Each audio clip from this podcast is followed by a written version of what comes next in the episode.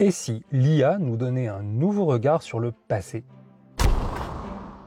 Et si les Romains avaient utilisé la machine à vapeur qu'ils ont inventée? Et si les Amérindiens avaient découvert l'Europe?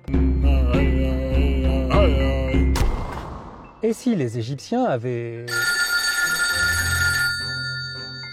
Avis à tous ceux qui aimeraient travailler avec l'IA en classe? Le concours des chroniques alternatives est un concours scolaire de génération d'images par intelligence artificielle. Ce concours est organisé par le Collège international de Berkeley et le lycée François Renoir.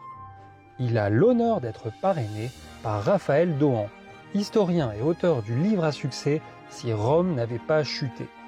Le jury sera composé de personnalités franco-américaines, du monde de l'IA et des jeux vidéo, mais aussi de professeurs et d'élèves. Les outils sont à la fois simples, gratuits et conformes au RGPD, comme Canva Éducation utilisé dans cette vidéo. Pour obtenir la fac, les tutos et le formulaire d'inscription au concours, me contacter par message.